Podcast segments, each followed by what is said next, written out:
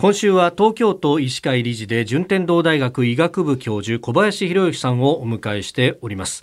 まあ、あのスポーツと自律神経ということで伺ってきましたけれども一方であの小林さんこの新型コロナの対応というものも、まあ、まさに最前線で、えー、やってらっしゃる。これポストコロナであのー、結構メンタル変わったっていう人もいるんじゃないですか？いやもうこれはもうほとんどの方がですね、やっぱりメンタルをやられてきてると思いますね。そうですか。これはもうしょうがないと思います。うん、この2年半ですね、はい、まあ、やっぱり今まで経験したことない環境の中でいましたんで、やっぱそうなるのもしょうがない。で実際にあの今心療内科の受診の状況を見ると、ええ、あの2年前はですねいわゆるそのコミュニケーションができないっていうんで LINE する方が多かったんですね。それが今はですね会社に行きたくないっていうんで LINE する方が多い。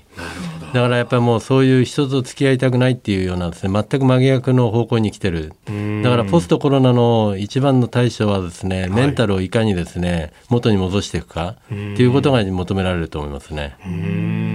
それこそこう会社に出社するときにこう日の光を浴びて、まあ、歩いて向かっていくっていうところも実はもしかしたら自律神経には大きくそうですね。作用してたっていうことですね。大きいあの影響があったと思いますね。まあ、それがなくなって家でずっと在宅ってなると、はい、やっぱり外でも光も浴びない、何の刺激もない。で座って運動もしないってなるとですねやっぱ体には良くないですね。うん気づけばそのメリハリのある生活っていうものを、まあ、会社に行くことでやってたけれどもそれが崩れてしまったってことですか？そういうことですね。はい。こう私たちがこう改めてこう体を正しくメンテナンスするためにできることというのを教えていただけますか、うん、今週ずっと話の中にも出てきましたけども、はい、朝起きたら一杯の水を一気飲みする。一気飲みもうこれが重要ですね。自律神経ってやっぱり寝てる時は副交感神経優位で起きた時に交感神経優位になっちゃうんで、うん、副交感神経が下がってるとですね血流が悪くなったりあまり体が動かなくなるんですね。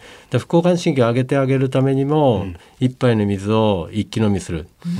でそうするといい血腸反射っていうのが起きて副交感神経が消化管が動くんで上がってくれますんで、まあ、これが重要なことですね。でそれともう一つはですねやっぱりウォーキングですね、はいでウォーキングって言ってもなかなか歩けないんですよって言うんだったら、はい、もうとにかく階段を使う。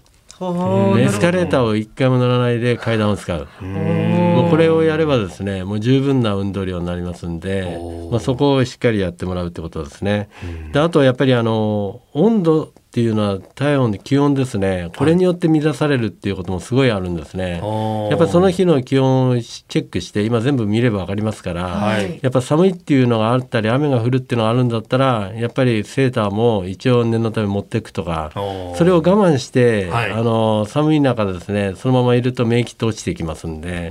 風邪をひいてしまいますんでね。やっぱそういう気温に敏感になって準備を周到にするっていうことですね。あともう一つはやっぱ睡眠ですね睡眠、まあ、睡眠はもう3つ。あの一つはですね寝る1時間前にスマホを見ない。それからお風呂に入って深部体温を上げとく。で3つ目はいわゆる寝る前の2時間前には少なくともですね食事は終えとく。この3つをしっかりやればですねいい睡眠になりますんでそのことをやっていただくとねまあ十分かなと思いますね。うんやっぱりこの寝る1時間前にスマホ見ないっていうのがなんかもうギリギリどころか ベッドに転がってもスマホ見ててな眠くなってきてスマホ落ちてくるみたいな。よくありますけどこれは最悪です、まあ、最悪ですね。やっぱりあの夜のメールっていうのはね、はい、悪魔のメールとかってよく言われてていいメールがないっていうね。あのやっぱりねそれを見ちゃってから睡眠に入るのと、いわゆる翌朝ですね。見るのと全然違いますよね。やっぱ睡眠が妨害されるっていうのはねやっぱり一番翌日のパフォーマンスにつながっちゃいますんでね。はい、そう考えるともう前日の夜の行動で翌日が決まっちゃうってことですか？そういうことですね。あもうだから家に帰ってきた瞬間から翌日の準備をしとかないといけないということですね。は